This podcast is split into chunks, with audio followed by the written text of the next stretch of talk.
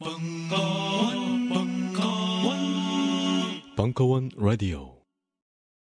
지금 이 방송을 듣는 분들은 인터파크 도서 회원일 확률이 굉장히 높습니다. 우리나라 사람 3명 중 1명은 인터파크 도서 회원이기 때문입니다. 한 권을 사도 할인과 무료 배송, 적립금까지 쌓이는 곳. 인터파크 도서가 벙커원 특강을 후원합니다.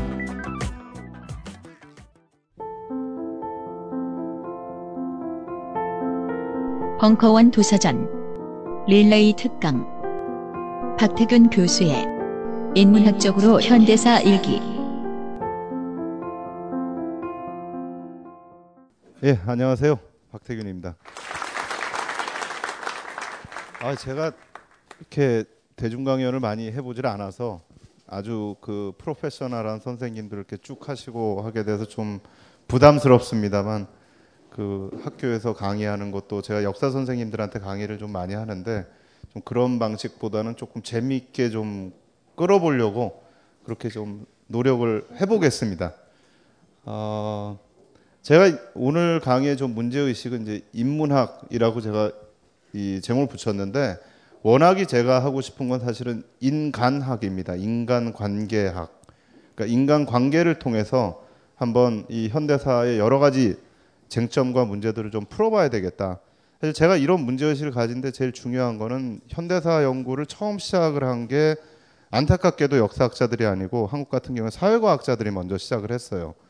그러면서 모든 현대사의 현상들을 사회과학 이론을 가지고 설명을 하려고 막 했던 노력이 그게 이제 사실 현대사 연구의 처음 출발점이었고 그런 연구에 굉장히 문제가 많다 하면서 역사학자들이 현대사 연구를 자료를 통해서 다시 시작을 했거든요. 저도 이제 그걸 통해서 현대사 연구를 하다 보니까 아 이게 사회과학과 좀안 풀리는 문제가 있다라는 그런 문제 의식들을 느끼게 됐습니다. 그래서 제가 제일 먼저 느낀 게 사실은 남북 관계 문제입니다. 사실 제가 오늘 이제 이거 끝나고 나서 제가 이 책을 내는 데 있어서 많이 좀 수고해 줬던 역사 비평사에 어, 이렇게 편집하시는 선생님하고 좀 맥주를 한 잔 끝나고 나서 하고 싶어서 좀 그렇게 하고 왔는데 깜빡하고 지갑을 안 가져왔어요. 그래가지고 지금 돈이 필요한데 제가 저 혹시 저한테 만 원만 좀 빌려줄 수 있으십니까? 아, 이런 겁니다. 제가 지금 이걸 이제 말씀을 드리려고 하는 거예요. 그러니까 제가 아니고 여기 계신 선생님께서 오늘 오셨는데 돈을 안 가져오셨어요. 지갑을 안 가졌어요. 저한테 선생님 만 원만 좀 빌려주세요. 그런데 제가 지갑을 꺼내서 한참 보다가 아, 아까워요. 그래서 보다가 5천 원을 드리면서 제가 5천 원밖에 없어서 5천 원 드리는데 다음에 꼭 갚으세요. 라고 얘기하는 거하고 만 원만 빌려주세요. 근데 제가 선뜻 2만 원을 딱 드리면서 이걸로 쓰세요. 그리고 나중에 기회 되면 갚으세요. 하는 거하고 굉장히 차이가 있어요. 이 첫 번째하고 두 번째하고 여기 계신 선생님이 제가 첫 번째 같은 경우에 행동을 했으면 아마 야 진짜 저 사람 쫀쫀하구나. 책이 안 나가서 인쇄도 못 받는구나. 이렇게 생각하겠지만 두 번째 행동을 했으면 아마 선생님께서 야 저 사람 그래도 참 괜찮은데 이런 생각을 했을 거예요. 근데 제가 남북 관계를 보면서 이제 그런 생각을 했어요. 남북 관계를 가지고 여러 가지 뭐 이론과 남한이 어떻고 북한이 어떻고 정책이 어떻고 얘기하지만 왜 남북 관계가 여기까지 이렇게 왔고 왜 자꾸 이 올라갔다 내려갔다 이게 있는가 이렇게 보면 기본적으로 우리가 북한을 대할 때 그런 자세가 안 돼 있었던 것 같아요. 북한이 야 우리 지금 가난해서 인민들 다 죽고 있는데 뭐 좀 한 만 원만 좀 달라 좀 줘라 이러면 그래 니네 어려운데 우리 2만 원 줄게 마음껏 써 이래야 되는데 그게 아니고 돌아보고서는 야 이게 좀 아까운데 5천 원만 줘야지 하면서도 나 5천 원 줄 테니까 그 대신 조건이 있어 이렇게 간 거죠. 사실 저는 햇볕 정책이라는 거에 대해서 그렇게 생각했거든요. 햇볕 정책은 한국의 정부가 만들어낸 북한의 정책 중에는 제가 보기엔 가장 고도의 정책인 것 같아요. 그러니까 정말 북한을 우리가 어떻게 바뀌게 할 것이냐. 제가 북한에 갔을 때도 사실 그걸 느꼈어요. 제가 북한에 갔을 때 2003년에 김일성 대학에서 이제 역사학자들 회의가 있어서 갔었어요. 근데 그때 이제 김일성 대학의 대외교류 담당자를 만났는데 그분이 그 얘기를 하는 거예요. 도대체 서울대학은 김일성 대학한테 뭘 해줄 수 있냐? 이런 얘기 굉장히 깜짝 놀랐어요. 그러니까 아 이게 북한 사람들이 남한한테 국어를 하는구나 이런 생각을 했어요. 근데 왜 이런 현상이 왔을까? 그건 기본적으로 햇볕 정책을 통해서 남한한테 이제 받아 버릇을 한 거죠. 그러면서 북한 사람들의 인식이 바뀐 거예요. 그러니까 뭔가 줄 수 있다, 받을 수 있다 이런 관계가 된 거예요. 아 정말 변했구나. 이게 햇볕 정책의 참 큰 성과다라고 생각을 했는데 반대로 그렇게 줬음에도 불구하고 중요한 거는 신뢰가 안 생겼어요. 남북 간에. 왜 안 생겼냐 하면 제가 만 원 달라 그럴 때 2만 원을 누가 저한테 만 원 달라 할때 2만 원 줬으면 됩니다. 그러면 어 그래? 야 니네 진짜 통 크게 사업하는구나. 우리 사업 좀 더 해보자. 이렇게 갔을 거예요. 근데 만 원 달라는데도 만 원 안 주고 5천 원 주면서 야 이거 주는 대신에 니네 이것도 바꾸고 저것도 바꾸고 이렇게 해봐라. 조건을 붙여서 준 거죠. 사실은 그런 관계에선 신뢰가 생기질 않아요. 사실 남북이 45년 이후에 지금까지 60년이 넘게 떨어져 살았어요. 서로 간에 불신이 굉장히 많아요. 햇볕 정책을 한 거는 결국은 서로 간의 신뢰 관계를 만들어 주자는 거였거든요. 그러니까 김대중 대통령이 생전에 한번 저희 학교 오셔가지고 강연을 하신 적이 있어요. 그때 제가 두 가지 말씀이 너무너무 마음에 들었는데 하나는 사실 이것과 관계 없는 건데 전쟁이 나면 40대를 보내자 그러시더라고요. 그러니까 전쟁 결정은 40대가 하고 전쟁에 나가는 건 20대가 가서 죽고 그러니까 결정한 40대를 전쟁터에 내보내자.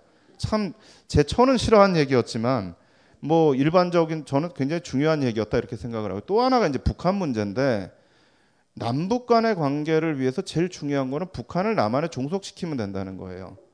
그러니까 우리가 주면 줄수록 저쪽에 받으면 받을수록 북한이 돌아가는 데 있어서 남한에 대해서 계속돼서 종속될 거라는 거죠. 어차피 남북 관계가 좋을 때도 있고 나쁠 때도 있지만 그렇게 해서 북한이 종속이 되면 남북 관계가 나빠지더라도 뭔가 문제를 풀 수가 있다 라는 얘기였어요. 근데 우리가 그 관계를 만들어내지 못했어요. 그러니까 햇볕 정책이 실패한 거는 정책의 취지는 좋지만 정말 그 관계를 통해서 북한이 남한테 의존을 하고 신뢰할 수 있도록 만들었어야 되는데 그걸 만들지 못했다는 거죠. 그러니까 이거를 우리가 증명해내는 방법은 사회과학 이론 가지고는 저는 만들어낼 수 없다. 제가 생각하는 방법은 역시 우리가 인간 간의 관계, 그 관계를 통해서 이걸 만들어내야 된다라고 생각을 한 겁니다. 특히 이제 그 부분에 있어서는 지도자의 신뢰, 지도자 간의 신뢰가 굉장히 중요한 문제고 지도자의 문제를 풀어야 되는데 그러면 이 신뢰란 문제가 남북 간에만 문제냐? 제가 보기엔 그렇지 않습니다. 이 신뢰란 문제는 우리가 가장 중요한 동맹국이라고 하는 미국과의 관계에서도 신뢰 문제가 생깁니다. 우리가 이제 올해가 한미동맹 60주년이라고 합니다. 그래서 저도 최근에 뭐 한미동맹 60주년 문제 때문에 신문도 그렇고 방송도 그렇고 좀 많이 나가고 있습니다. 뭐 얘기 좀 해달라 그래서 그 전에 제가 이제 한미 관계 60년사에 대해서 60년이 아니죠. 45년부터 80년까지니까 약 한 35년에 대해서 쓴 적이 있습니다. 근데 그 이 한미 관계를 쓰면서 제가 제일 좀 이렇게 인상 깊게 봤던 게 지금 요 전문인데요. 요 전문이 1972년에 그러니까 유신 체제 선포하기 직전에 당시에 주한미국 대사였던 하비브라고 하는 하비브 대사가 본국에 보낸 전문입니다. 근데 이 전문에 보면 뭐라고 돼 있냐? 굉장히 인상적인 게 첫 문장이에요. 한미 관계는 평온했던 적이 없었다. 한미 관계는 우리가 동맹 관계라고 하고 우호 관계라고 하지만 한 번도 이렇게 평온하게 잘 진행된 적이 없었다. 이게 첫 문장입니다. 그러니까 사실 한미 동맹에 대해서 제가 이 노무현 정부 때 말기에 많이 생각을 했던 게 뭐냐면 우리나라의 보수적인 신문들이 그런 얘기를 많이 했습니다. 우리 한미 관계를 복원하자. 그러니까 김대중 정부, 노무현 정부 10년 동안 한미 관계가 너무 안 좋아졌다. 우리 이전 관계를 복원하자. 근데 제가 거기에 문제를 제기했어요. 도대체 이전에 무슨 관계였는데? 이전에 그렇게 좋은 관계였나? 그렇게 좋은 관계였으면 도대체 이런 얘기가 왜 나오냐라는 거죠. 한미 관계는 평온한 적이 없었다. 근데 실제 제가 한미 관계를 연구를 해보면 한미 관계가 정말 평온한 적이 별로 없어요. 전체적으로 보면 아마 한국의 전투 부대를 미국의 요청에 의해서 베트남에 파병했던 1964년부터 한 66년 요때 굉장히 관계가 좋습니다. 그때는 이제 미국이 아무래도 미군의 월급보다 한국군의 월급이 싸기 때문에 돈을 줄이기 위해서 한국군을 이제 이용을 한 부분들이 있고 요청을 했고 그걸 한국 정부 받아줬으니까 그런 부분에서 한미 관계 굉장히 좋았고요. 또 한 번 좋았던 때가 전두환 정부 시기입니다. 이 전두환 정부 시기가 사실 박정희 정부 시기 때 미국이 가장 많이 박정희 정부한테 요구했던 게 시장 개방이에요. 근데 박정희 정부는 시장을 개방하지 않았습니다.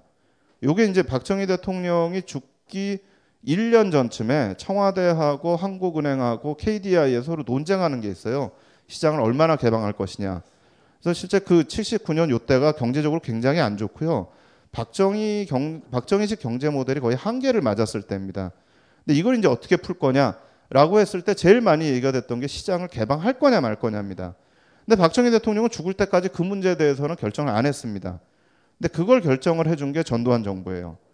그러니까 사실 최근에 나오는 연구들을 보면 5.18 때 미국이 왜 시민의 손을 들어주지 않고 신군부의 손을 들어줬냐라는 해석도 정치적인 해석보다는 경제적인 해석이 요새 더 많이 나오고 있어요. 그래서 저, 제가 이제 요새 그거 같은 논문을 하나 쓰고 있는데요. 근데 어쨌든 이 한미 관계가 별로 좋지 않았어요. 그 외의 시기에는 그렇게 좋은 시기가 없습니다. 그러니까 보수 신문들이 이전에 한미 관계를 복원하자 그 얘기는 뭐냐면 이전에 갈등 관계를 복원하자는 겁니다. 그러니까 그런 관계를 정말 복원하자는 거냐? 저는 그런 생각이 들어요. 사실 이 김대중 노무현 정부 시대에도요. 부시 행정부 들어와서 관계가 안 좋았지. 김대중 대통령, 클린턴 대통령 굉장히 관계가 좋았어요. 오히려 관계가 안 좋았던 거는 클린턴 대통령, 김영삼 대통령이 안 좋았죠. 그러니까 클린턴 대통령이 제네바 합의를 통해서 북한 문제 해결하려고 하는데 김영삼 대통령이 끝까지 발목을 잡았거든요. 그래서 그게 관계가 안 좋았지 김대중 대통령 때는 좋았고요. 부시 행정부 때 관계가 안 좋은 거는 부시 행정부하고 관계가 좋은 정부가 없어요 전 세계에. 제가 보기엔 부시 행정부를 제일 반긴 거는 김정일이에요. 이게 적대적 공존이에요. 외부에서 위기에 위기를 주니까 김정일은 신났죠. 무슨 뭐 무슨 민주화? 북한의 민주화가 어디 있어요? 외부에 위기가 있는데 미국이 언제 쳐들어올지 모르는데. 그러니까 이게 적대적 공존이에요. 지금 제가 보기에는 일본의 뭐 아베나 이런 이 극우적인 세력들이 나와서 발언하면 발언할수록 김정은은 좋아요. 일본이 저렇게 하니까 우리는 집단속해야 된다. 딴 얘기 하지 마라. 이렇게 되거든요. 우리 역사에서도 이승만 박정희 정부 때 항상 위기였어요. 매일 민방위 훈련하고 매달에 한 번씩 했잖아요. 그리고 항상 위기였어. 언제 민주화 시기 하면 바로 뉴스에 나오잖아요. 지금 북한이 어떻게 하고 있다. 위기다. 이게 이제 독재 정권이 먹고 사는 건데 북한은 고립시키면 고립시킬수록 위기를 주면 줄수록 북한은 더 굳건하게 버팁니다. 근데 그게 이제 사실은 부시 행정부고 그 관계인데 그렇게 관계가 안 좋았는데 그때 이제 이 문건을 보내면서 세 가지 예를 듭니다. 72년에 보내면서 그때 하나의 예가 1953년에 있었던 방공포로 석방 때 얘기입니다. 이것도 지금 현대사에 논쟁이 되고 있고요. 제가 이제 방공포로 석방 문제에 대해서 책에다가 이 사건으로 인해 대한민국에다 이제 한 부분을 넣어놨습니다. 특히 이승만 대통령에 보내는 아이젠하워 대통령의 편지를 넣어놨어요. 근데 방공포로 석방이 한국에서는 반공 굉장히 쾌거로 알려져 있죠.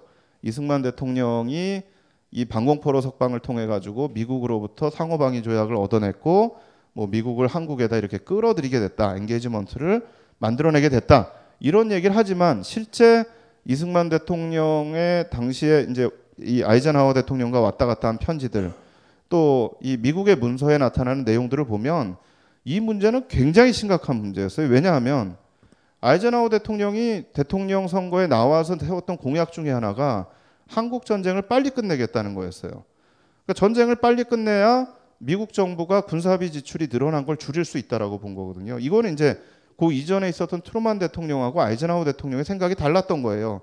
아이젠하워 대통령은 공화당이고 트루만 대통령은 민주당입니다. 저희가 사실 지금 오바마 대통령에 대해서 굉장히 많이 기대를 하는데 민주당에 대해서 크게 기대하지 마십시오. 대부분 해외에 개입해서 전쟁 일으키는 건 민주당입니다. 그러니까 보면 트루만 대통령 때 제2차 세계대전하고 한국전쟁이 있었죠. 아이젠하워 대통령 공화당 때 별일 없었습니다. 케네디 존슨 대통령 민주당 때 베트남 전쟁이 있었어요. 닉슨 때 오히려 공화당 때 전쟁을 끝냈죠. 그 다음에 클린턴 행정부 때 북한하고 협상이 안 되니까 북한 폭격 개혁을 세웠었습니다. 그러니까 사실은 부시 대통령만 예외예요. 부시 대통령이 이라크하고 아프가니스탄 들어갔는데 그것도 사실은 저는 인문학으로 풀고 싶어요. 부시 대통령이 아프가니스탄 들어간 거 가지고 많은 사회과학자나 경제학자들이 거기에 있는 석유 때문에 들어갔다 그러잖아요. 저는 그렇게 안 봅니다. 부시 대통령은 아버지 원수가 앞으로 갔어요. 그러니까 부시 대통령 아버지가 원래 걸프전을 했잖아요. 근데 걸프전 때 그걸 해결을 못 했어요. 그때 후세인까지 제거를 했어야 됐는데 그러니까 아버지가 풀지 못한 한을 아들이 풀어준 거죠. 그거 말고는 사실은 공화당 정부의 부시가 이라크에 들어갈 이유가 없어요. 근데 들어갔거든요. 그러니까 최근에 나온 영화 중에 Green Zone이라는 영화가 있는데요. 맷 데이먼이라고 그 뭐죠? 제이슨 본, Bourne Identity 뭐 나왔던 맷 데이먼이 나온 영화인데 그거에 보면 요 이라크 전쟁에 들어갔을 때의 내용이 굉장히 잘 나옵니다. 사실 이것도 사실 그런 건데 근데 이때도 이제 공화당 정부에서 전쟁을 빨리 끝내려고 했는데 이승만 대통령이 반대를 한 거죠 정전협정을. 이거 하면 안 된다. 지금이 유일한 기회다. 이때 아니면 공산주의자들을 한반도에서 몰아낼 수가 없다. 근데 이걸 이제 이승만 대통령이 미국의 전쟁 전략을 잘못 착각한 거예요. 왜냐하면 50년에 중국군이 참전을 하고 한 번 밀린 다음부터는 미국이 전쟁을 이거는 완전히 제한전으로 하겠다고 결정을 내려버렸어요. 그 당시 캔자스 라인이라고 이 라인을 그었는데 이 이상으로는 올라가지 마라라고 결정을 내려버렸고 빨리 정전 협정으로 해가지고 전쟁을 끝내겠다라고 얘기를 한 건데 안 하겠다고 하고 거기다가 반공포로를 석방을 해버린 겁니다. 근데 이 반공포로 석방이 미국한테 무슨 의미가 있냐면 이승만 대통령은 방공포로 석방을 해버려가지고 공산군 측이 정전 협정을 조인 안 하도록 만들려고 했던 거고 미국의 입장에서는 이승만 대통령이 포로 수용소에 있는 한국군들한테 명령을 내려서 유엔군 사령관의 승인을 받지 않고 한국군들이 움직이게 만든 거예요. 근데 이건 뭐냐 하면 미국이 정전협정에 사인을 해서 전쟁 행위를 끝내더라도 이승만 대통령이 한국군을 유엔군 사령관의 작전권으로부터 빼내가지고 단독으로 북진을 할 수 있는 가능성을 보여준 겁니다. 그러니까 미국으로서는 굉장히 당황을 한 거예요. 그 당시에 국무부의 문헌을 보면은요, 회의록이 있어요. 이게 백악관에서 하는 회의록인데 그게 이제 미국 국무성의 자료로 해서 공개된 걸 보면 옵션 세 가지를 얘기를 합니다. 첫 번째 옵션이 이승만 대통령을 제거하는 겁니다. 이게 도대체 이승만 하, 이, 이 수장으로 있는 대한민국 정부는 더 이상 일을 못하겠다. 그게 안 되면 두 번째 조건이 주한미군을 철수시키는 겁니다. 한반도 포기하겠다라는 거죠. 그리고 이제 또 하나 세 가지 옵션 이렇게 세 개를 얘기하는데 방공포를 석방했을 때 아이젠하워 대통령이 이승만 대통령한테 보낸 편지를 보면 당신이 계속 이렇게 나오면 나는 다른 옵션을 쓰겠다. 이 문제에 대해서 다른 옵션을 쓰겠다. 이런 얘기를 합니다. 근데 이승만 대통령이 이미 1952년 부산 정치 파동 때 미국이 자기를 제거하고 장면을 대통령으로 추대하려고 하는 움직임을 알았어요. 그랬기 때문에 사실 당시에 52년에 어, 육군 참모총장이었던 이종찬 씨를 해임하는 거거든요. 그 이유가 기본적으로 이종찬 씨가 장면하고 연결돼 있다라고 생각을 했던 거예요. 근데 아이젠하워가 편지를 보낸 거예요. 굉장히 강력한 편지예요. 당신 이렇게 나가면 나는 다른 조치를 취하겠다. 그리고 나서 이승만 대통령이 아이젠하워한테 오케이 정전협정 합시다 이렇게 갑니다. 그러니까 사실 이게 굉장히 미국과 한국 관계에서 심각했던 겁니다. 그러니까 이 사건 이후에 20년이 지난 후에도 하비브라는 사람이 한국과 미국이 평온한 적이 없다 하면서 세 가지 예 중에 하나로 이 예를 든 거예요. 그 문건이 이제 요 책에 들어가 있습니다. 그다음 두 번째가 61년에 5.16 쿠데타입니다. 그러니까 이때도 제일 심각했던 사실 61년에 처음에 박정희 대통령이 그땐 대통령이 아니죠. 박정희 장군이 쿠데타를 했을 때에 미국이 박정희 장군을 한껏 키워줍니다. 왜냐하면 쿠데타하고 5개월 있다가 1961년 11월에 케네디 대통령이 박정희 의장을 불러요 미국으로. 근데 이게 굉장히 예외 케이스입니다.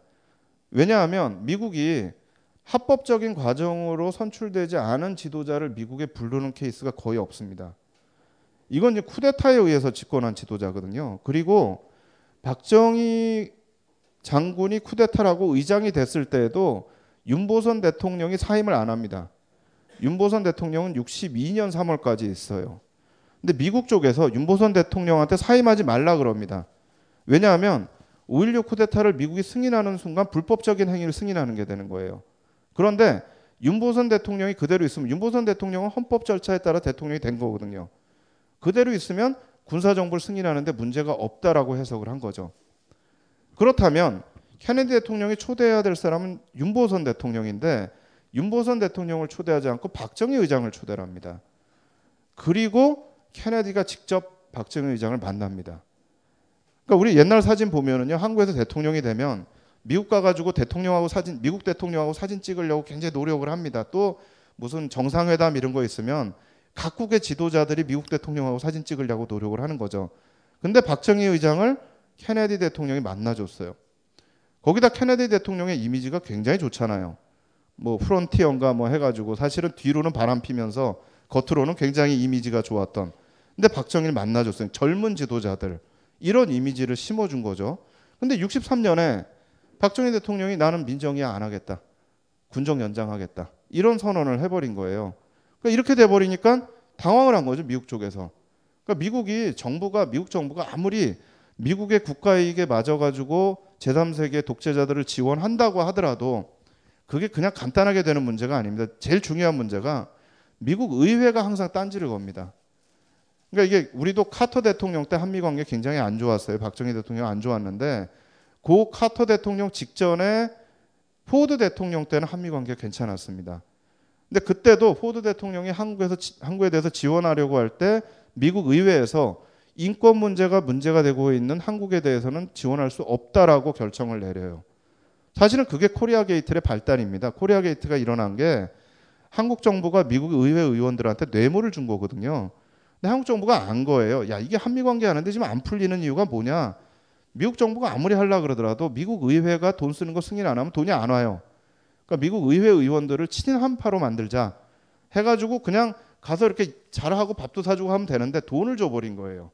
그러니까 한국식으로 푼 거죠. 뇌물 줘서 대충 어떻게 무마해 보려고 한 이게 걸린 겁니다. 그래서 코리아 게이트가 사실 두 개로 된 거예요. 하나는 이 한국에 수출하는 기업들이 박동선을 통해 가지고 커미션을 준 거 이게 문제가 된 거지만 다른 하나는 한국 정부가 제3자를 통해 가지고 미국의, 미국의 의회 의원들한테 뇌물 준게 걸렸어요. 이게 이제 코리아 게이트의 내용입니다.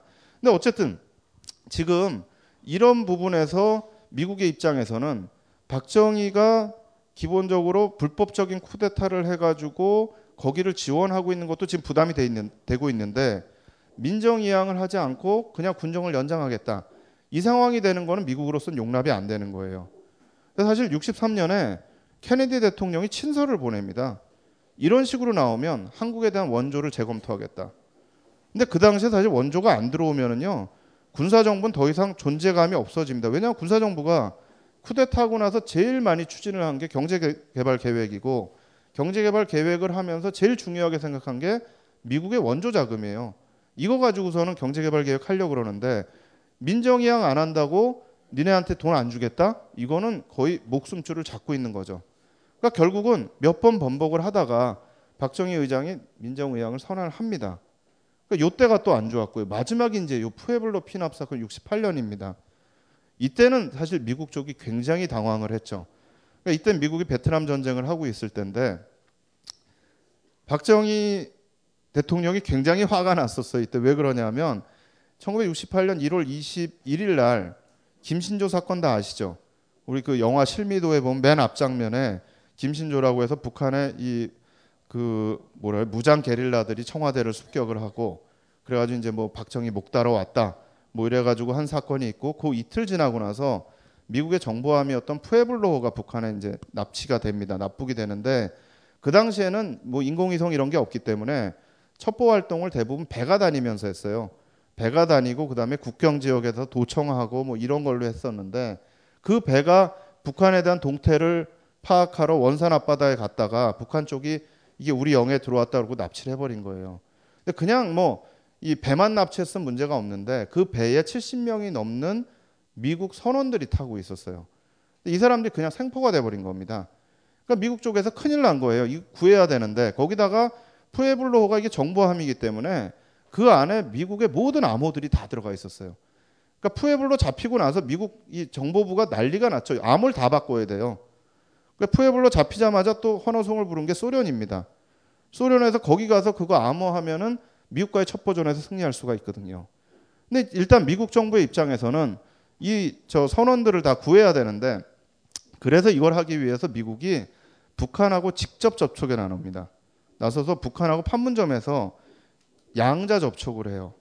근데 이제 박정희 대통령이 화가 났던 게 내가 죽을 뻔했는데 미국이 청와대 습격 사건에 대해서는 이런 방구 얘기를 하지는 않고 오로지 푸에블로만 신경을 쓰는 거예요.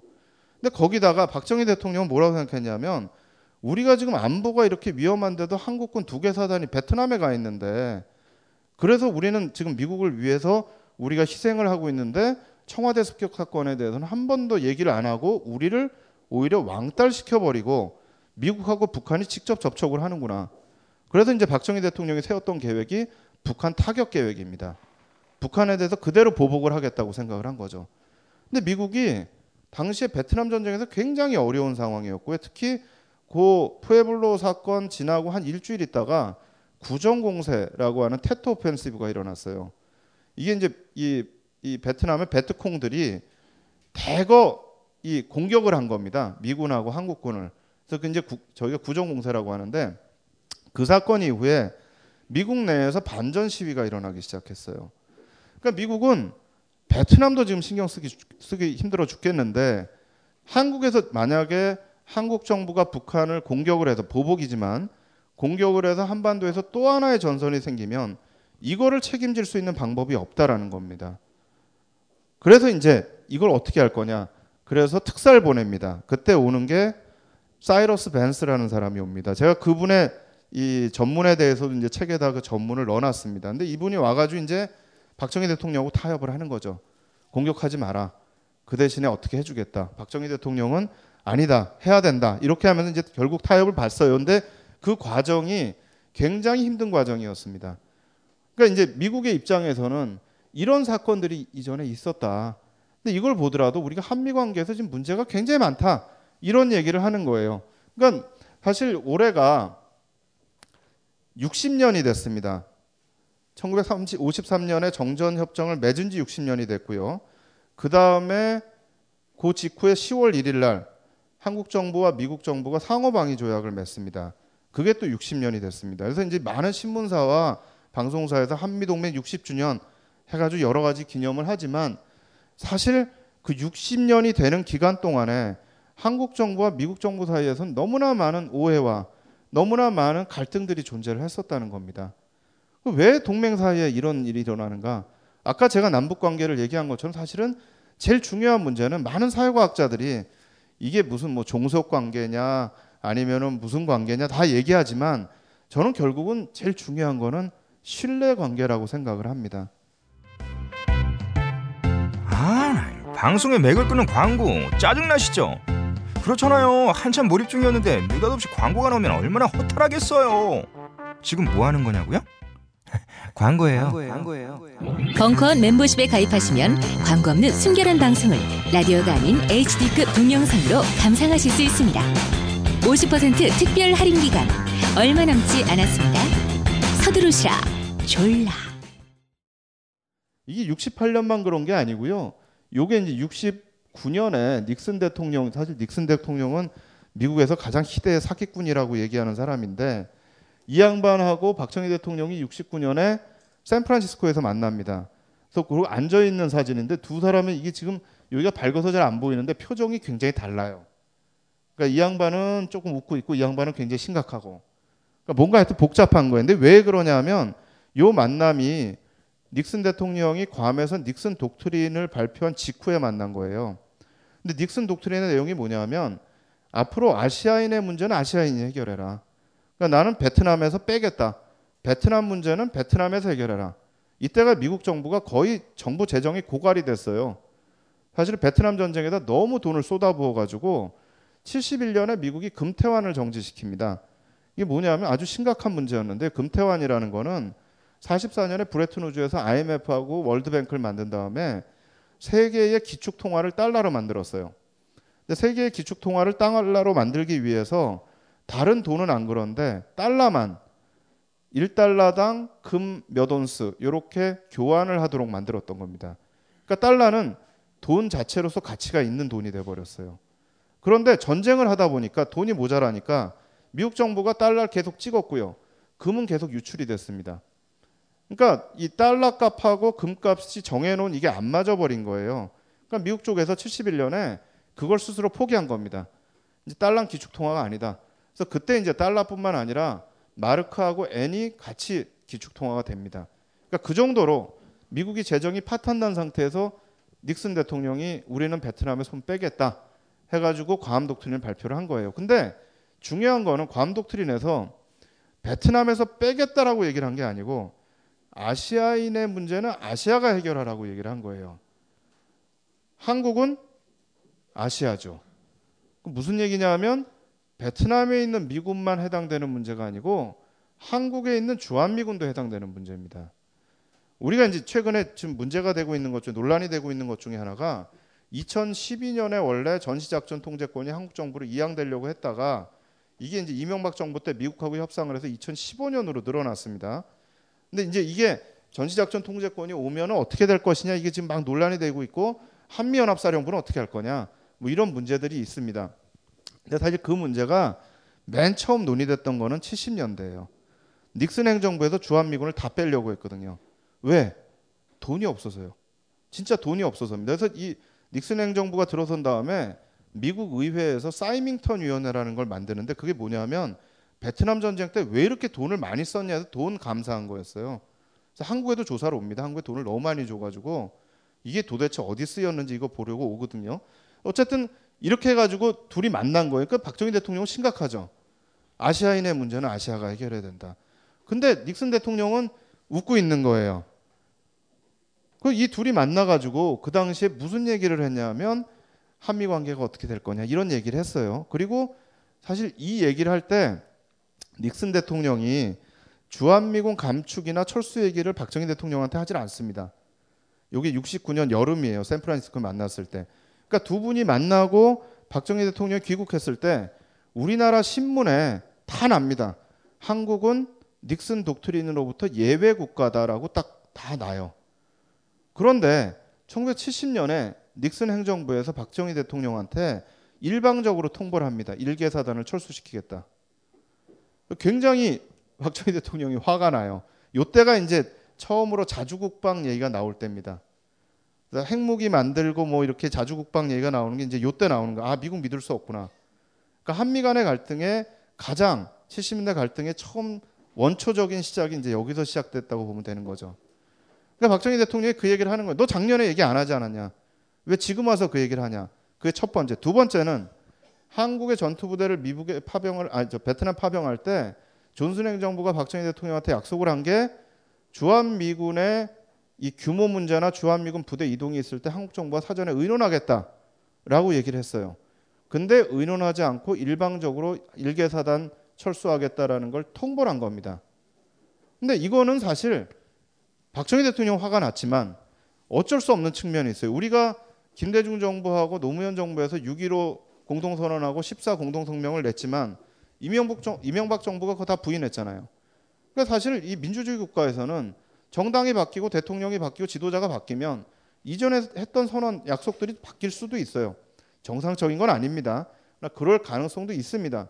그렇다면 사실은 닉슨 행정부가 들어왔을 때 그거에 대해서 감안을 했어야 되는데 전혀 감안하지 못했던 거죠. 그러면서 이제 사이가 나빠지는데 그럼 도대체 왜 그런 것이냐?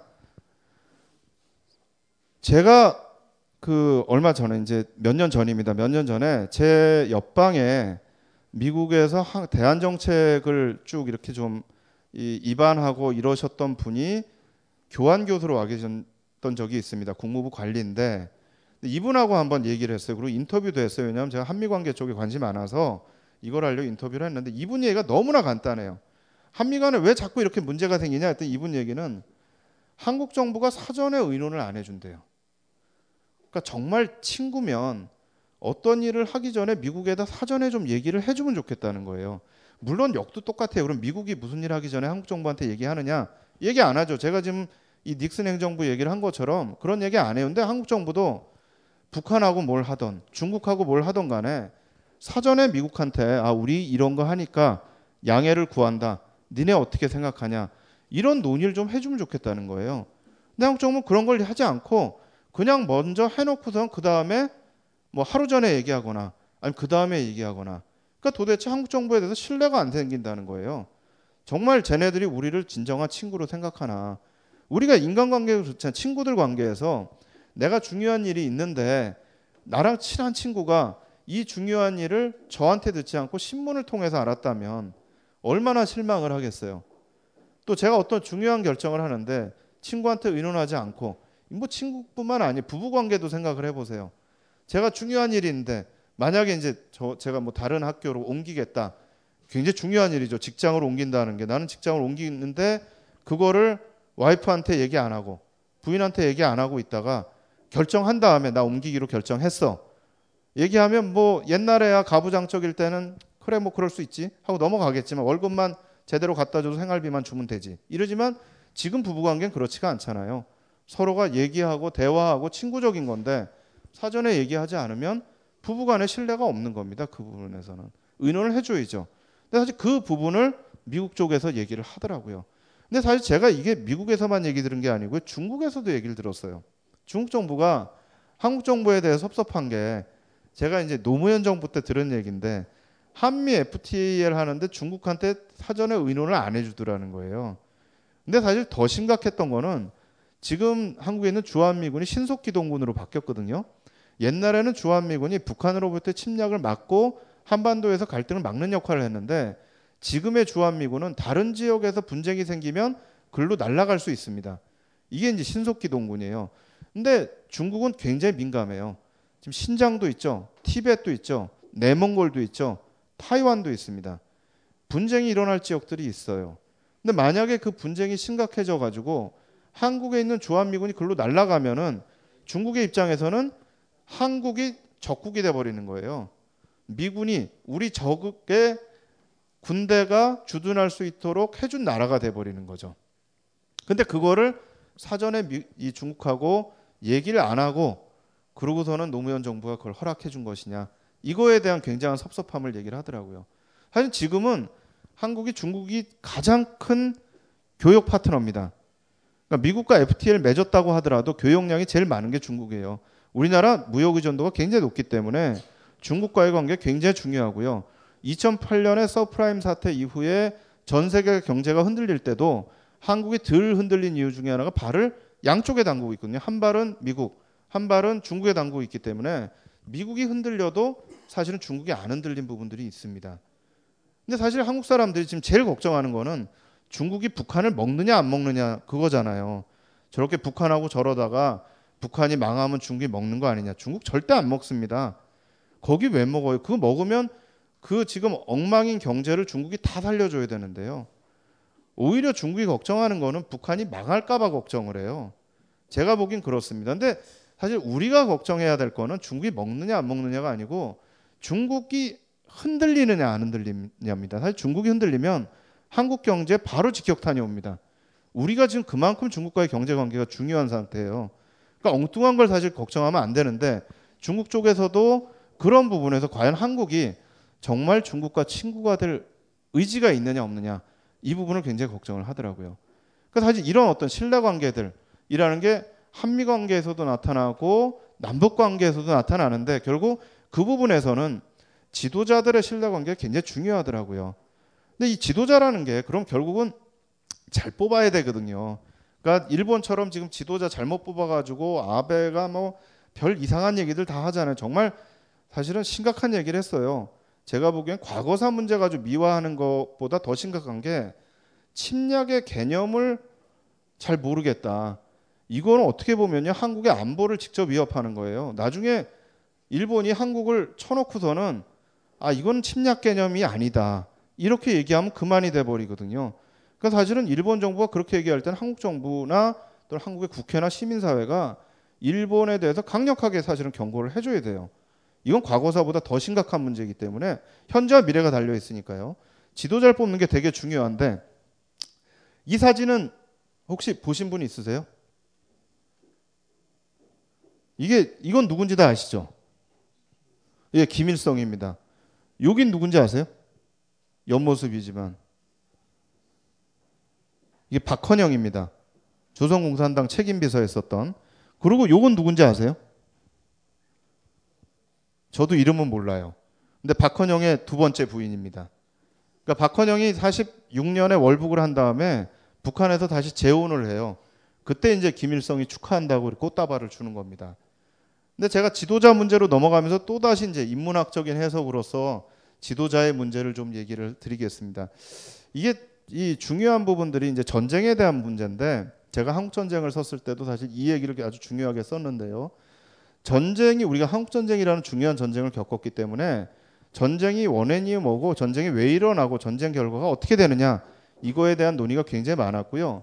지금까지 많이 얘기한 것들이 한국, 사회 내부의 갈등 또 세계적 차원에서의 냉전 이렇게 구조적인 문제를 가지고 한국 전쟁을 설명하려고 했었어요.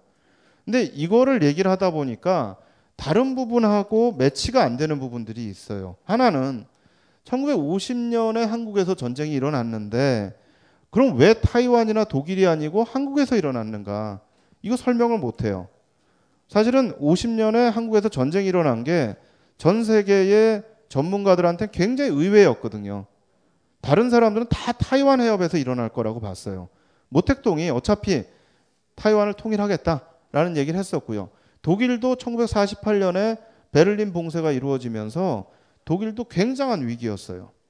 한국에선 전쟁이 일어날 거라고 생각을 안 했는데 전쟁이 발발한 겁니다. 왜 발발했을까? 그러니까 똑같이 위기인데 어떤 위기 지역에서는 발발을 안 하고 어떤 위기 지역에서는 발발을 하더라. 그럼 어떻게 설명할 거냐? 그러니까 단순한 구조적 갈등 가지고 설명 못 한다는 거예요. 또 하나가 1949년에 전쟁 직전에 있었던 위기가 38선 분쟁입니다. 그러니까 사, 이게 이제 저희가 한국 전쟁 얘기할 때 그 전야로서 49년에 38선에서 일었던 분쟁들을 얘기하고 이 분쟁이 결국 50년의 전쟁으로 확대된 거다 이렇게 얘기를 하는데 1967년에 아까 제가 68년 푸에블로 사건 얘기했잖아요.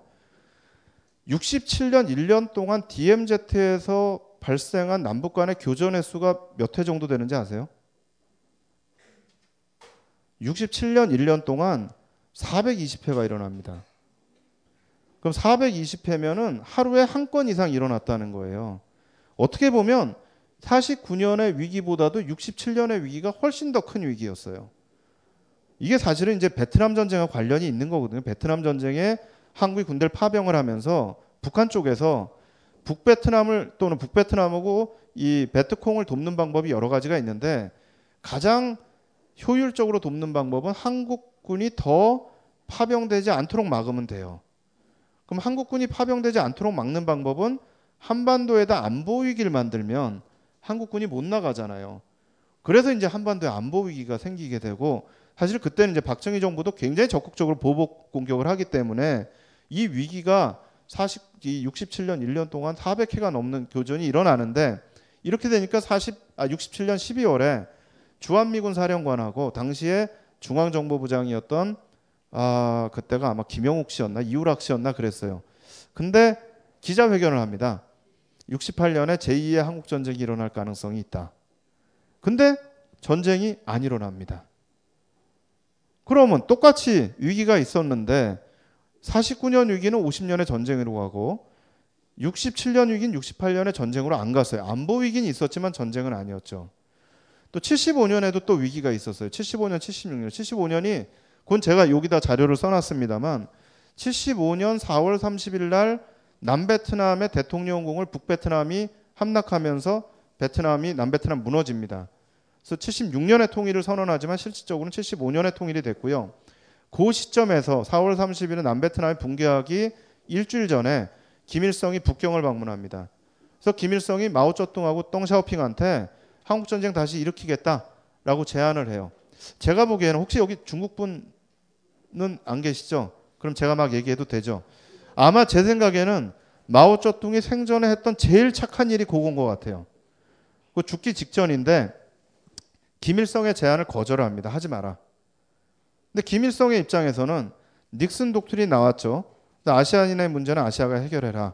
그다음 71년에 주한미군 일개 사단을 감축했죠. 베트남에선 73년에 미군 다 뺐어요. 그럼 만약에 북한이 다시 전쟁을 시작하면 개입할 거냐 안 할 거냐라고 했을 때 김일성은 개입 안 할 거라고 본 거죠. 그러니까 전선을 열자. 지금이 한국을 통일할 수 있는 기회다라고 하고서는 제안을 했는데 중국이 다행히 거절을 했습니다. 그리고 나서 76년에 또 한 차례 위기가 있습니다. 그게 뭐냐면 판문점 도끼 사건입니다. 근데 그때도 전쟁 직전까지 갔지만 전쟁이 안 일어났습니다. 그러니까 똑같이 위기가 있는데 똑같은 위기가 있는데 왜 하필 50년엔 전쟁이 나고 나머진 전쟁이 일어나지 않느냐? 이거를 설명할 때 여러 가지 설명을 하지만 제가 보기엔 제일 핵심적인 구조적인 문제가 아니고요. 이 바보들 얘기를 보면 될 것 같아요. 이 지도자들의 바보 같은. 근데 여, 요게 이제 1950년 아마 4월 초쯤 될 것 같은데 김일성이 소련을 방문한 얘기의 이 대화록입니다. 이게 이제 옐친 대통령이 김영삼 대통령한테 선물로 갖다 준 그 자료인데요. 여기에 보면 스탈린과 김일성과 박헌영 사이의 대화가 나옵니다. 근데 이 대화에 보면 사실 제가 수업할 때는 학생들한테 스탈린역, 김일성역, 박헌영역 해가지고 이렇게 시키지만 여기선 제가 이제 그럴 수가 없기 때문에 설명을 드릴게요. 스탈린이 이게 지금 상황이 너무 좋다. 이게 50년 되고 나서 왜 좋냐 면 중국에서 혁명이 일어났다. 세계에서 가장 인구 많은 나라 공산주의 국가가 됐고 소련은 49년에 원자탄 개발에 성공합니다. 그러니까 미국만 원자탄을 독점하고 있었던 게 아니고 우리도 원자탄이 있다. 야 김일성 너 한번 해도 괜찮을 것 같아. 49년에 김일성이 전쟁하겠다 땐 스탈린이 반대했어요. 근데 50년에 가가지고 생각이 바뀐 거예요. 세계 상황이 좋다. 그러고 나서 계속 물어보는 게 뭐냐면 과연 미국이 전쟁을 하게 되면 개입할 거냐 안 할 거냐라는 겁니다. 근데 여기에서 나오는 얘기가 뭐냐면 미국에서 오는 정보에 의하면 미국 내에도 타국에 개입하지 말자는 분위기가 주주를 이루고 있다. 소련이 원자탄을 보유하고 유럽에서의 위상이 강화됨으로써 이러한 불개입 분위기가 더 심화되고 있다. 그래서 만약에 전쟁을 하려면 미국이 개입할지 여부를 검토해라. 이 얘기를 스탈린이 하는 거예요. 근데 김일성이 몇 번에 걸쳐서 하는 얘기가 미국은 절대 개입하지 않을 거다라고 의견을 밝힌 거예요. 근데 미국 개입 안 했습니까? 시작하자마자 3일 만에 주일 미군이 날라옵니다. 그러니까 사실은 지도자들이 오판을 한 거죠.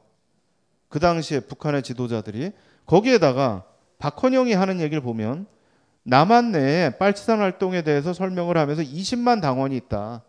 그러니까 우리가 전선만 열면 20만 당원들이 남한에서 폭동을 일으켜서 전쟁은 그냥 끝날 거다. 이 얘기는 뭐냐면 미군 개입해도 우리는 빨리 끝낼 수 있다. 라고까지 생각을 한 거예요. 근데 사실은 얘기는 완전히 다 오판이에요. 남한에서 20만 당원 이게 1949년 말부터 50년 초를 통해서 대부분의 당시 빨치산 했던 사람들 다 체포됩니다. 남노당의 남한 조직들도 거의 다 무너져 버려요. 그러니까 이건 사실 굉장히 과장된 건데 제가 이 연구를 하면서요 북한 신문들을 보면 이런 걸 많이 느끼는 게 북한에서 오판이 굉장히 많은 것 같아요. 북한은 남한에 북한을 좋아하는 사람들이 굉장히 많은 줄 알고 있어요. 근데 그 중에 하나의 문제가 저는 좀 우리 저 붉은 악마들이 뭐 이렇게 하는 거 좋은데 빨간 옷까지도 좋아요. 근데 여기다 비더레즈 해놓으니까 비더레즈는 이게 빨갱이 되자는 얘기 아니에요. 그러니까 비더레즈는 좀안 썼으면 좋겠는데 김정일이 얼마나 좋아했었겠어요. 근데 이 오해를 주는 거예요. 근데 두 가지 가능성이 있습니다. 정말 오해를 했던지 아니면 남한에서 가는 정보들을 그 지도자들 밑에 있는 놈들이 그렇게 얘기를 했더니 아마 박헌영 같은 경우에는 남쪽에서 잘못된 정보를 받았을 거예요. 근데 실제로 이 당원들이 대부분 체포가 돼요. 없어요. 그러니까 사실은 북에서 내려왔을 때 남에서 아무 일이 없잖아요. 그 당시 남한 살던 사람들은 이게 북이 오나 남이 오나 먹고 살기 바빠 죽겠는데 무슨 전쟁이냐 이런 거죠. 이 당시에는 대한민국 수립된 지 2년, 북한 정부 수립된 지 2년. 사실 사람들이 한국 사람으로서의 아이덴티티는 있지만 대한민국 사람으로서의 아이덴티티는 아직 형성이 안 돼 있는 때거든요. 그러니까 그런 상황에서 전쟁을 한 건데 이런 얘기들을 한 거니까 잘못된 판단. 그러니까 지금에 있어서 우리가 전쟁에 관련된 걸 볼 때는 결국은 지도자들과 그 사회가 어떤 판단을 하고 어떤 식으로 정세를 보느냐, 또 전쟁을 통해서 문제를 해결할 수 있다고 보느냐, 없다고 보느냐라고 하는 인간들의 판단이 제일 중요한 판단인다는 거예요. 사실 지도자를 잘 뽑아야 돼요. 북한은 지도자 잘못 뽑은 거죠. 우리도 지도자를 잘 뽑아야 됩니다. 우리가 전쟁을 하느냐 안 하느냐의 문제는 사실 이 부분이 굉장히 중요하게 달려 있는 거기 때문에 그래서 이제 이런 부분들을 보면은 결국은 이들이 했던 오판과 오산이 한반도를 전쟁터로 만든 것이 아니냐.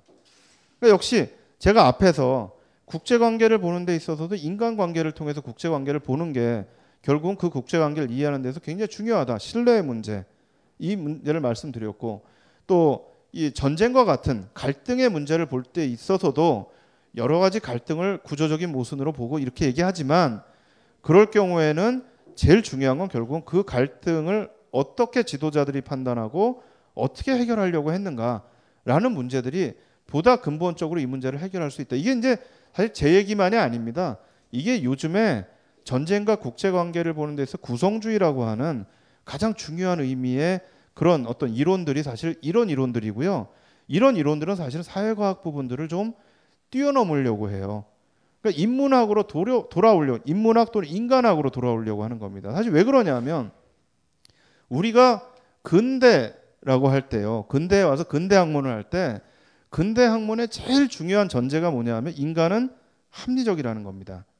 그러니까 그게 이제 rational choice, rational choice라는 건데 인간은 모든 것을 합리적으로 결정할 거다. 근데 여기 계신 분들 중에 본인이 합리적이라고 생각하시는 분이 있으세요? 없으세요? 어이 되게 문제네. 아니 일반적으로 합리적이죠. 그렇죠. 일반적으로 합리적이신데 본인이 이렇게 생각을 해봐도 어 내가 그때 왜 그랬을까 이럴 때 있죠. 내가 아무리 생각해봐도 내가 이럴 사람이 아닌데 이렇게 행동할 때가 있어. 라고 합리적이지 않을 때를 보고 자기가 본인을 굉장히 후회할 때가 있어요. 근데 이게 뭐냐면 근대 학문의 기초가 무너지기 시작한 거예요. 사실 이게 이제 포스트 모더니즘이라는 게 이런 건데 이 포스트 모더니즘이 오기 시작한 게 베트남 전쟁이에요. 그러니까 인류가 자기들이 보니까 근대라는 것이 가장 인간의 이성이 지고지성으로 올라갔을 때라고 생각을 했는데 인간이 하는 행태들을 보니까 전혀 이성적이지가 않고 합리적이지 않은 거예요. 2차 세계 대전 때 히틀러가 했던 만행들을 보세요. 일본군이 남경에서 했던 만행들을 보세요. 베트남 전쟁에서 했던 미라이를 비롯한 양민 학살들을 보십시오. 코소보에서 나타난 사태들을 보세요. 인간은 절대 합리적이지 않습니다. 라는 결론을 내린 거예요. 그렇기 때문에 근대 학문이 얘기하는 인간의 합리적 선택에 대해서는 더 이상 우리가 믿을 수가 없다. 인간 문제로 다시 들어가자 이렇게 된 거예요. 그러니까 이게 사회과학이라는 게 나온 게 뭐냐면요. 사회를 과학으로 설명하려고 한 거예요. 근데 사회를 과학으로 어떻게 설명하느냐? 이제 숫자로 설명이 가능해져요. 왜냐하면 인간은 합리적 선택을 할 거라고 예상을 하기 때문에 그 예상을 가지고 과학을 만든 거죠. 예상이 깨지기 시작한 겁니다. 합리적이지 않은 거죠. 그래서 사실은 경제학자들이 주식 투자에 다 실패하는 건데 이런 겁니다. 똑같은 품질의 것이 있더라도 똑같은 가격에 똑같은 품질이면 경제학의 기본은 같은 품질이면 값이 싼 것을 인간이 살 것이다 라고 느끼는 게 rational choice입니다. 그런데 인간이 그렇지가 않죠. 명품을 사야 돼요. 같은 거라도 뭔가 폼나는 걸 사야 됩니다. 아, 인간이 합리적이지 않구나. 그렇다면 우리가 사회 과학이 아니고 인간으로 가자는 겁니다. 인간을 통해 어차피 사회도 인간이 만들고요. 역사도 인간이 만들고 인간의 시대이기 때문에 인간이라는 걸 가져. 요새 많이 나오는 얘기가 융합, 통합 이런 얘기 많이 나옵니다. 학문 융합. 왜 학문 융합 얘기가 나오면 이 근대 학문에 와서는요. 과학으로서 인간을 분석을 하다 보니까 학문 분야가 막 세분화가 됐어요. 사회과학도 사회학, 정치학, 인류학, 심리학 뭐 해가지고 막 나눠놨는데 결국은 사회과학의 근본이 무너지고 나니까 안 되겠다. 다시 묵자. 이게 통합을 해서 보지 않으면 인간의 본질이 보이지 않는다. 통합을 해서 봐야만 인간의 본질이 보이고 사회의 본질이 보인다. 이제 인간학으로 다시 돌아가자. 이게 이제 국제 관계에서 나타나는 게 구성주의라는 겁니다. 구성주의라는 게 국가가 무언가를 합리적으로 초이스할 거라는 생각을 하지 말고요. 국가와 국가의 지도자들이 어떻게 판단하고 어떻게 생각을 하고 어떻게 가는지를 보자는 거예요. 예컨대 옛날에는요. 미국의 대한 정책, 미국의 대외 정책 볼 때 제일 많이 얘기한 게 미국이 미국의 국가 이익, 경제적 이익을 통해서 어떻게 이걸 하려고 했는 이런 얘기 많이 했거든요. 요새는 제일 많이 얘기하는 게 위신입니다. 미국이 자기 위신을 지키려고 어떻게 정책을 쓰고 어떻게 발버둥을 쳤는가. 아까 제가 이라크 전쟁 얘기하면서 왜 부시 대통령이 이라크에 들어갔느냐. 그러니까 아버지 원수가 앞으로 갔다는 거죠. 이런 식의 해석들이 나타나기 시작한 거죠. 그래서 저희가 현대사를 보는 데 있어서 이전의 부분처럼 자꾸 구조적으로 해서 들어가서 결국 그, 그 안에서는 우리가 실제로 찾으려고 하는 답을 얻을 수가 없다. 이제는 인간들의 본성, 인간들이 살아가는 방식 이거를 통해서 한번 우리가 이걸 보자. 근데 그렇다고 하면 도대체 인문학은 왜 배우느냐? 사실 저는 그렇게 생각합니다. 인간이 이성적이 아니기 때문에 이성과 합리성을 찾아야 되는데 이 이성과 합리성은 사회과학이나 과학 이런 걸로는 찾아질 수가 없습니다. 이성과 합리성을 찾기 위해서 제일 중요한 건 역시 인문학이 아닌가. 인문학을 통해서 이성과 합리성을 찾고 그걸 통해서 완벽하지는 않지만 뭔가 좀 더 이성적인 사회를 만들자. 제가 이 책을 쓰면서도 왜 인문학적인 부분으로부터 현대사를 보려고 했는가. 요즘에 뭐 많은 얘기들이 있습니다. 뭐 이 특히 역사에서 현대사 하는 사람들한테 이게 뭐 다 좌파들이다. 어떻게 뭐 왜 이렇게 비판적이냐. 대한민국이 이렇게 좋은데 왜 좋은 건 얘기 안 하고 나쁜 것만 얘기하느냐. 이건 사실 직업병입니다. 이게 역사학자들이 하는 게 뭡니까? 과거를 성찰하는 거죠. 잘한 거는 사실 볼 필요가 없어요. 물론 잘한 것도 역사 기록은 하지만 우리가 과거에 잘못됐던 부분을 성찰함으로써 미래에 그런 잘못을 다시 저지르지 않도록 하려고 하는 게 사실은 역사학의 가장 기본적인 부분이고 그걸 통해서 인간 또 역사에서 우리 현대사에서 이성을 찾자는 거거든요. 그러니까 당연히 우리 사회에 있었던 비합리적이고 비이성적인 부분에 대해서는 굉장히 비판적으로 볼 수밖에 없는 부분들이 있습니다. 그러니까 제가 사실 이 책을 쓰면서도 결국 봤던 거는 우리가 과거에 있었던 여러 가지 그런 사건들이 있었는데 그 사건들이 보여주는 거는 사실 우리 사회가 이 냉전 체제 하에서 정말 이성적이지 못했던 일들이 일어났다라는 거죠. 그래서 그걸 통해서 우리가 앞으로 우리 후손들 또 우리 지금 사회에서 어떤 중요한 결정 사항이 필요할 때 우리가 어떻게 그것들을 결정할 것인가. 지금은요. 아까 제가 지도자 얘기를 했지만 여기 계신 분들이 다 중요합니다. 왜냐하면 지도자들이요. 사회적 여론으로부터 자유롭지가 않아요. 선거를 하기 때문에 표를 받아야 돼요. 그러니까 여기 계신 분들이 어떤 여론을 형성하느냐가 우리의 지금 지도자들이 어떤 방식의 결정을 내릴까를 결정합니다. 뭐 이게 51대 49라서 결정을 안 할 것이냐 그렇지 않습니다. 그런 부분에서도 굉장히 중요하게 고려를 할 수밖에 없어요. 지금은 한 분한 분이 아주 중요한 시대입니다. 이 시대는. 그래서 그런 부분에서 저는 우리가 현대사에 있었던 사건들을 통해서 우리가 앞으로 그럼 어떤 방식으로 합리적으로 결정할까를 좀 보고 싶다. 그리고 그걸 통해서 우리가 현대사들을 한번 재구성해 보자라는 부분을 가지고 집필을 했고요. 앞으로도 좀 그런 방식으로 현대사와 국제 관계를 좀 연구를 할 생각입니다. 제 강의는 여기까지 하도록 하겠습니다. 감사합니다.